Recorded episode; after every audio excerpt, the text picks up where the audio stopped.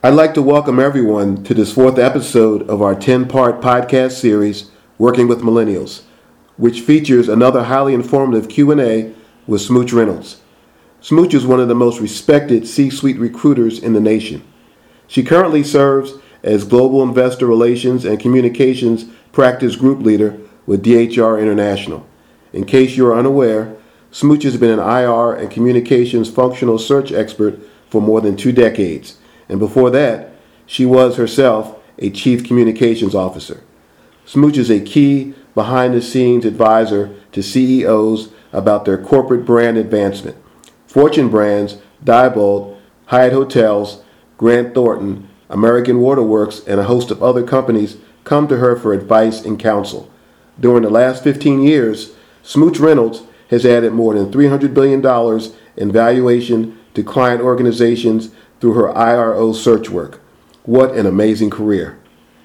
Outside of her professional work, Smooch has been just as forward thinking, especially in the sphere of helping young, up and coming millennial talent. She is a proud mother of three millennial children, so I think it is safe to say she has direct hands on experience both at home and in the workplace.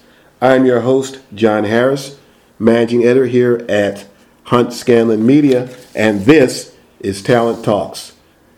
Instead of climbing corporate ladders, millennials are focused on learning technical and personal skills to ensure long term career security as they seek to build a career for me. Smooch and I are going to attempt to break this all down in less than 10 minutes. Wish us luck. Smooch, welcome to the show today. Great to have you back.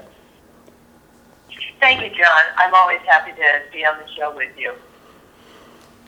Smooch, with less than 20% of millennials considering top leadership roles, discuss how millennials are learning technical and personal skills to ensure long term stability.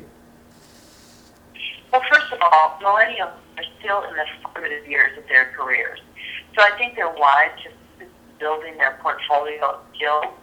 One of the most refreshing attributes that I find in this generation is their unabashed courage to explore broad-ranging topics at earlier paces as previous generations. They learn adeptly by being active listeners, processing others' thoughts real time, and providing colleagues with feedback quickly. And finally, they come hardwired with innate intellectual curiosity, which definitely allows them to learn real time at a faster rate, John. Discuss the millennial mindset that sees individual jobs as stepping stones to self improvement rather than a final destination? Well, John, really smart professionals are always going to game uh, to broaden, always game to broaden their knowledge and their business acumen and their skills. The millennial generation is no different. They learn quickly and seek out intellectual stimulation, and as a result, they view roles as stepping stones because they want to be on a continuous learning path and along the way, come their other talents.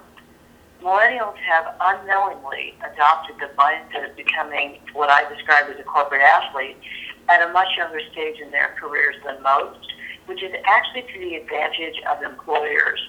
Management teams need to just simply recognize the potential positive outcomes of this ambitious generation. To cultivate the next generation of leaders among millennials, what areas do employers need to emphasize? First and foremost, employers need to understand how millennials view themselves. One of the most powerful factors in any professional ability to be successful is their own self-perception, no matter what level of experience they have. One study on this that I want to mention was done by the Human Resource Management Center.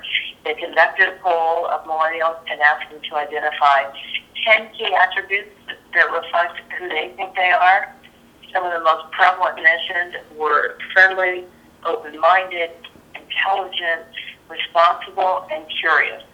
So if an employer is looking to develop a playbook to cultivate this generation into leadership talent, they need to fund career opportunities that leverage these attributes.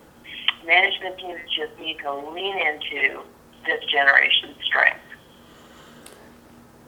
How does a company's ability to demonstrate stability and career enhancement appeal to millennials' aspirations to be more employable over the long term? Anytime the company can fuel an employee's aspirations, it's an advantage, John.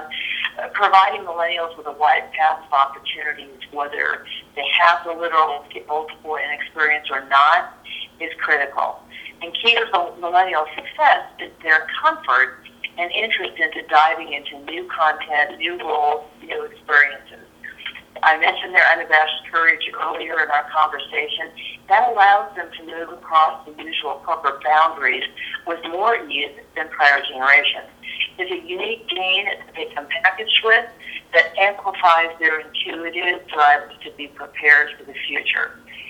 This highly ambitious and eager eagerness to be in an operating environment that's packed with career progression opportunities is what they're all about. So I say open the doors and let them soar. Smooch, thank you so much for coming on today. I'm really looking forward to our next installment of Talent Talks. Thank you, John. It's always a pleasure to be with you.